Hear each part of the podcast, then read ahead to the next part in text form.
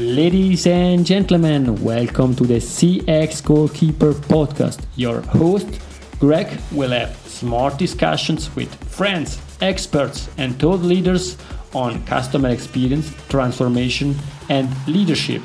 Please follow this podcast on your preferred platform. I am sure you will enjoy the next episode with the guest I selected for you. Ladies and gentlemen, welcome to the next episode of the CX Goalkeeper podcast. Today I'm really thrilled because I have Diana Avis together with me. Hi Diana, how are you? Hi Greg, I am awesome. How are you doing?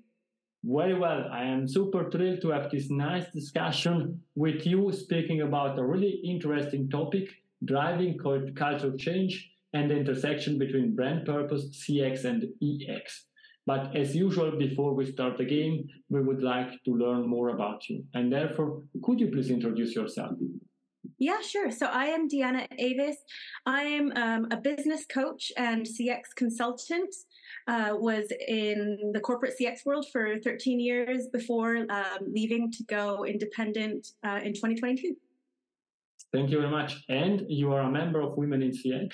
And I am. I'm a member and a huge, huge fan. It's such an uplifting network like uh, especially as a solopreneur i found it like to be very lonely and as you know cx can be a lonely profession anyways because we're like swimming against the stream and so i've just found it so so helpful um, you know in the process of you know starting my business to be part of that and then also just to continue to up level my CX learnings all the time. Yes, and also thank you very much to Women in CX that have the opportunity to and interviews members of this outstanding community. I'm super thrilled. I already had three discussions. They were really mind blowing and therefore super keen to kick off this discussion. But before we, we, we continue, um, perhaps we would like to learn a bit more about you. Which values drive your life? So my values, I would say um, my number one value is integrity, which is basically being um, being showing one consistent face to the world. You know, so um, I think that's really really important to have that alignment between what's important to you on the inside and how you act. So not changing who you are depending on who you're around. Um, and that means, I mean, integrity also means that not everyone's going to like you because when you show up as yourself, then you aren't um, you aren't changing yourself all the time. So that's also something you have to make peace with is not, um, you know, accepting that not everyone's going to like you. Um, and then I think my other values are, um, I don't know what, what word I'd put on it, but I think compassion, wanting to help other people. I think it's um, it's very important in life to also give back and not just focus on what the world can give us, but how we can help other people. Thank you very much. I think these are great values that are also in common with uh, our profession and are really le- relevant. Uh, let's now really start the game speaking about driving cultural change, the intersection between brand purpose, CX, and EX. And perhaps we to kick off and to start understanding uh, this topic. How do brand purpose, CX, and EX intersect to drive to drive change? Yeah. So I feel that brand purpose is what overarches all of CX because you have to know what kind of experience you are designing for. So, like a McDonald's restaurant has a very different experience from a Michelin five star restaurant. So, you have to first know what is the purpose that you're trying to fulfill along the customer journey. And so my starting point for CX is always really drilling down into the purpose and understanding is that clear? Do they have the right purpose? How well is that understood throughout the organization? Um, and that's where the employee experience starts to come in because sometimes you'll find, you know, maybe a brand has an amazing purpose, amazing marketing, is attracting customers, but then their actual delivery on that is not living up to what the brand is selling people. And that tends to come through not because people are wanting to do a bad job, but because they think that they're there to do something different. So their idea of the purpose is something different. So um, one of the things that I find really helpful is to do lots of voice of employee qualitative research as part of the CX process. And then what you can do is then say, look, the voice of the employee is showing that they think their purpose is this and you are saying your purpose is this. so there's a gap here. So um, so that's kind of how they intersect. I really like this this view. It's let's say, simple, but it touch all the actors, the company, the employees delivering experiences, and the customer buying products or, or services. And I really feel your passion for this topic. May I ask the question, where does this passion come from? Um, yeah, I mean, I guess I've always been really driven in this area. It started when I started working in customer experience in um, an engineering company. It was heavily B2B, and there were lots of different elements involved in the change. So I, w- I was just a customer services administrator, you know, nothing too, too lofty. But I found that so many of the things that my customers were needing were um, reliant on like the supply chain or the logistics. And so straight away, I had an intuitive understanding that the customer journey wasn't just about me as a service person, but that it was about how we all um, delivered on that. And so I was that annoying person in the office who would like literally go over to someone's desk and like sit on their desk until they resolved the issue. Um, and then I started thinking, how can I do this on a larger scale? Because obviously I could do that one customer at a time. And I was doing that and, you know, achieving really good results for my individual customers. Um, but then when I really um, started to love it was when I got the opportunity to leave to lead larger projects and to drive that change on a larger scale so that we were actually working as an organization in a way that was more coordinated around what the customer needed. So I think kind of just being a bit stubborn and really caring about um, people or stubbornness is also another one of my values, as funny as that might sound. No, but I, I really like the story that that you are sharing with us, and uh, and basically we really feel that you are living uh, what you are saying. Is there perhaps an, an example? It can be one of your customer or some somebody else that you could you could say this is really one of the best practices or one really great example of having this uh, ability to integrate brand purpose, customer experience, and employee experience. Yeah, my favorite example is when I led a customer experience transformation at uh, Aviva. So, Aviva are the largest insurance company in the UK. And I was brought in um, to lead their transformation for part of their motor insurance. So, they own um, the, the scenario was this Aviva owned their own group of uh, vehicle repair centers. So, when a customer had an accident, um, if they were in an area that had one of Aviva's own repair centers, they would go to that repair center. But there was this disconnect between the Aviva brand and the repairer that they owned because the service was not at all up to the Aviva brand and the Aviva brand is expensive so it's not the cheapest insurance company. It's it's more prestigious um, and, and, therefore people expect a higher level of service. So they had this disconnect you know high level Aviva brand number one insurer being sent to this rather average garage. And so they were in the situation where they were either going to sell off this chain of repairers, um, which is called Solus. That was the name of their chain of repairers. So it was that bad. They were like, we're going to either sell it or fix it. And so they, um, uh, I got headhunted for that role. I thought this sounds really exciting because it's basically a blank template, an opportunity to lead a full organizational transformation around the customer. And so the way that I approached that was again starting with the brand purpose. And so what I found there was um, their purpose was basically full of corporate jargon that no one understood. And so it was something like, you know, we are here to be a central fulfillment provider for blah, blah, blah, blah. I mean, it was just word salad. And it was up on the walls and it was like, it just was so meaningless. And so people couldn't even describe what it meant. Um, and so that's told me straight away we needed to look at the very fundamentals of the brand and what that was for. So that was the very first exercise that we did was redesigning the brand and of course, there's this misperception about, about what brand actually is because people tend to think of the aesthetics. They think of the logo and the colors. And so when I said, you know, we need to redo the brand, like I got people saying, oh, I know this amazing graphic designer. And I was like, no, no, no. Like that is the last, last thing that you do. Um, and so again, we started the brand work with, with this voice of employee exercise to understand what does the brand mean to people and what we found was that, you know, they were feeling uninspired, they were feeling overworked, they were feeling basically beat over the head by the customer. So the irony was that they had very customer centric values. It was like customers number one, customer always comes first. But the employees were feeling like um, just completely overworked and run into the ground. So it, it really wasn't working. Um, and so we had to prioritize the employee experience you know, getting them a nice environment that felt uplifting so that they felt valued.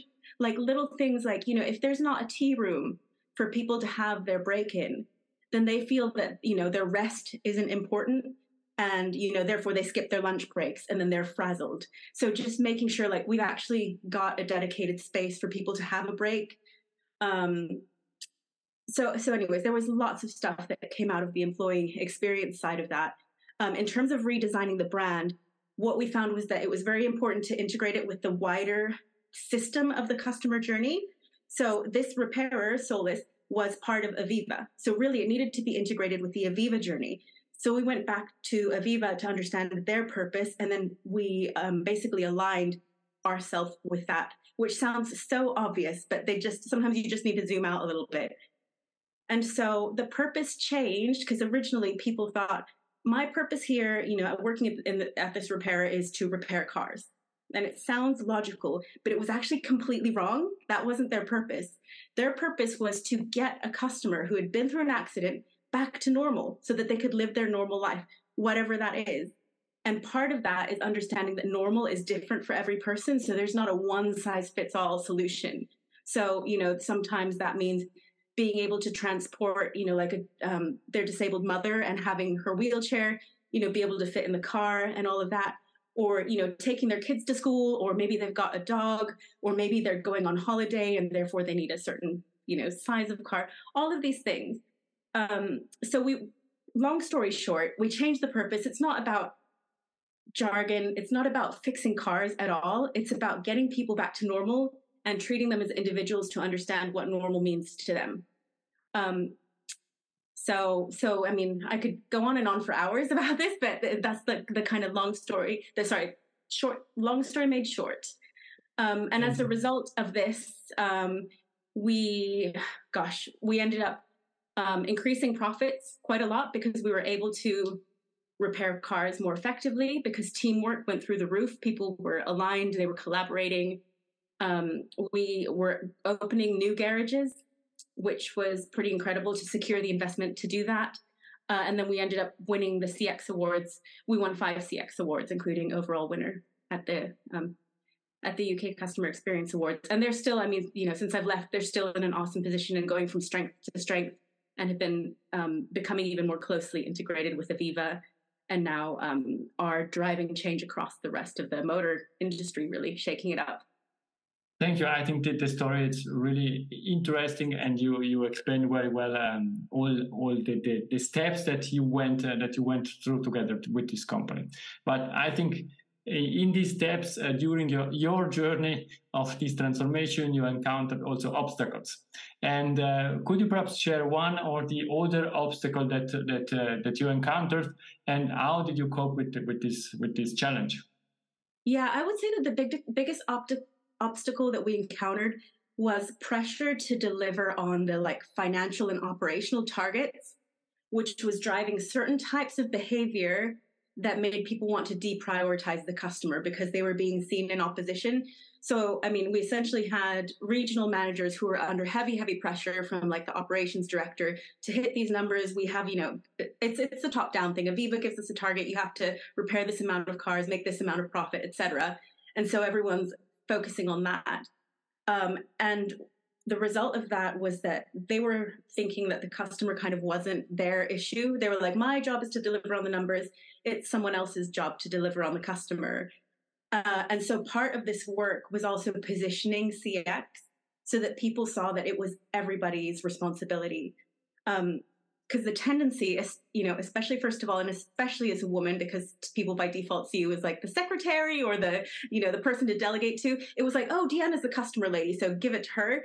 And so there was a lot of education, like, uh, you know, people trying to chuck issues my way, and then me kind of coaching them in terms of how they could use this as a leader so that their team could succeed, so that they could succeed, and you know, of course, achieve their operational targets and all of that but it's that's that's the approach i found most helpful it was like look i could try and fix this for you but you're going to be even better off if you have this skill set and then if you succeed and then once they start getting the positive reinforcement from that because this did have the profile of you know like the attention of the md the senior leadership team then they started thinking, oh, it's quite nice when I get a pat on the back for having done this right. And then they start to care. So it becomes self reinforcing.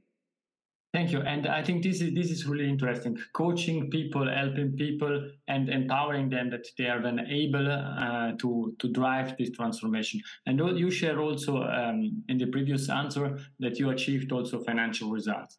But basically, always also senior directors want to understand where do you stay in this in, in this transformation and how are you progressing. And therefore, which which metrics can or should companies use to measure the progress of this of this transformation? Yeah, that's a great question. So I think one thing that's really um, that I found really helpful was uh, the concept of lead measures versus lag measures. Um, it's because uh, we use system thinking a lot um, in in Aviva. So basically, the lead measures are the things that are actionable. So the operational things that people can actually do something about that impact on the lag measures. So, for example, a lag measure is an output. So, um, profit is a lag measure. You know, revenue is a lag measure. Customer satisfaction, net promoter are lag measures. And I think the mistake a lot of people make is setting a target on like net promoter score or customer satisfaction. And then what happens is that it's like the tail wagging the dog. It's just instinct. People want to shortcut that. So they do really weird things like, so behaviors I saw back when um, when I started and people were um, bonused on Net Promoter Score was they would try and massage the figures. So they'd say, "Oh, that Net Promoter Score is not valid because blah blah blah reason. Can you please take it out?" Or they would, you know, only invite certain customers to answer surveys, and they would mysteriously you'd see email addresses mysteriously disappearing from customers that had been unhappy so that they couldn't get a survey. Or you'd also find that they were leaving things in customers' cars saying, please rate us a nine or 10 if you were happy with us. And that is my biggest pet peeve by far as a CX professional. And um, it's so common to see this kind of score begging and it, it completely invalidates the data. It's completely meaningless because you're telling customers what their opinion is. So you may as well not bother asking. Um, and so so, anyways, that's my long rant against um, focusing on lag measures. What you should do is understand what is impacting customer satisfaction. So, I did a, um, a lot of analysis on that, primarily um, verbatim analysis and also qualitative analysis through voice of customer um, interviews and quantified the themes that came out. And, and so, basically, quantified um, these are the topics they're talking about. The sentiment was positive in this percentage, the sentiment was negative in this percentage. And then you can compare um, and, and basically prioritize the things with the, the largest negative sentiment. Um, and those are the things that you should be measuring. Thank you. And I really like how you're explaining that the different types of, of measurement. Um, in this transformation, I think one additional important topic, and you share that uh, mentioning your role and uh, what you did, but also the support of the top management. Uh, how does leader, leadership shape this um, cultural transformation? How can they support this uh, transformation? They have a humongous role, humongous role, because leaders are the ones who shape the culture of the organization and so, I mean, what's so empowering about CX is that you don't need to have CX in your job title to be a CX leader. I mean, you can do that and be in sales or be in operations. I've even seen CX leaders in IT when you have a very customer focused IT person who really gets it and who's designing solutions around the customer. I mean, that is just so awesome. And I think that they enjoy it more too because they see the human element and the reason why they're doing it and how it all fits together. So, um, so there's that. There's the fact that anyone, no matter what function they're in, can be a CX leader, and you don't need permission to be a CX leader. You don't need it in your job title. The other part of it is just that culturally, leaders are the ones who are setting the tone. They're setting the priorities for people. So um, this is where it really comes down to the top. So what priorities is the senior leadership team setting? And not just what are they saying, but then how is that reinforced? Because it's one thing for them to preach, you know, it's very important to put the customer first. But then actually, if what's happening is the CEO is beating them because they haven't, you know, got a quick and round, a quick enough turnaround time, then there's that discrepancy again between their words and their actions. So that's another reason why integrity is so important in this work. Yes, uh, indeed. I would have 20 additional questions, but we are um, coming to an end of this game. I still have, we still have some time. We have to, we are in the extra time of this game, and and take the time to answer this question because I really like the way that you are positioning your your answer. Uh, what are the key leadership lessons you have learned throughout your career that you would like to share with the audience? Key leadership lessons. I think that the first lesson I've learned is is um, tenacity. So basically, having the guts to go for things even when um, maybe it's not popular or people don't get it. Um, so I think that quite often in my career, I've been in a position where CX is new to an organization. There's a good intention, but there's not an understanding of what that actually means. So my role as a leader is to be able to influence, you know, laterally and upwards and downwards. So irrespective of level and position, um, and to really kind of create a movement. So that's that's one of my leadership approaches. It's very very much not about um, you know command and control or even you know reward and punishment or anything like that. It's how can you inspire people so that CX becomes a movement or so that whatever you're working on, you know, whether it's brand or employee experience, so that that becomes a movement because then it's um, people are wanting to do the right thing rather than you forcing them to do it. Um, thank, thank you very much. And um, in 10 years from now, we are back on the CX Goalkeeper podcast. What we are discussing about? Yeah, that is a great question. I feel that, I mean, it's really nuts how much um, technology is changing things. So we've already seen how, um, you know, like robots are sometimes able to impersonate people better than people can impersonate people. So I think that this technology theme is going to continue um, to accelerate, really. So I think we're going to keep having to kind of niche down so that we can show the value that CX has because the tendency is for people to want to go digital, right? Because there's this cost cutting tendency. You can automate everything. I saw that when I was Aviva, at Aviva as well.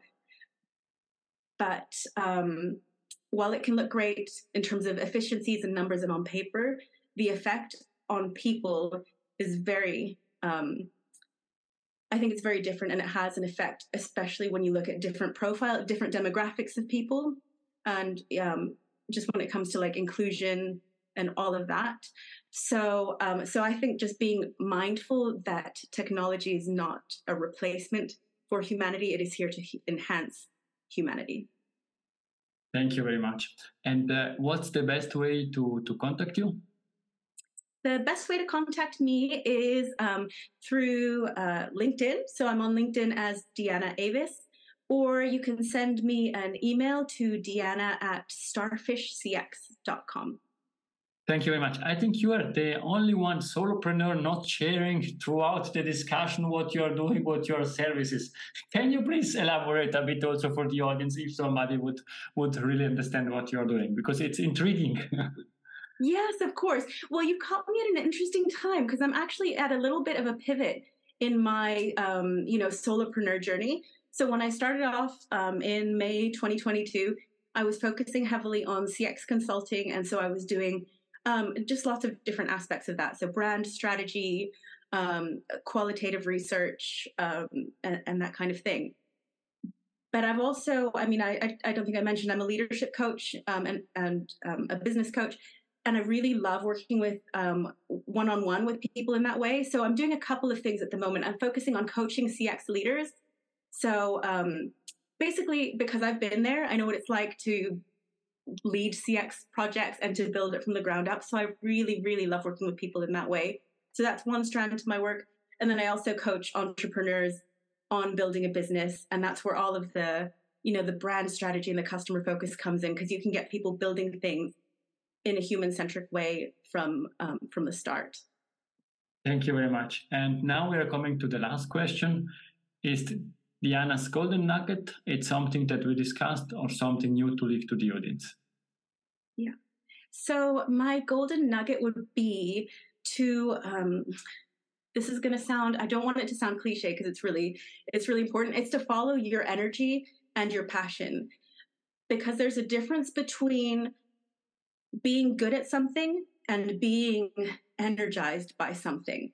So, for example, in my career, there were times when I was heavily in like a business analysis role and I would spend eight hours a day with my head in a spreadsheet.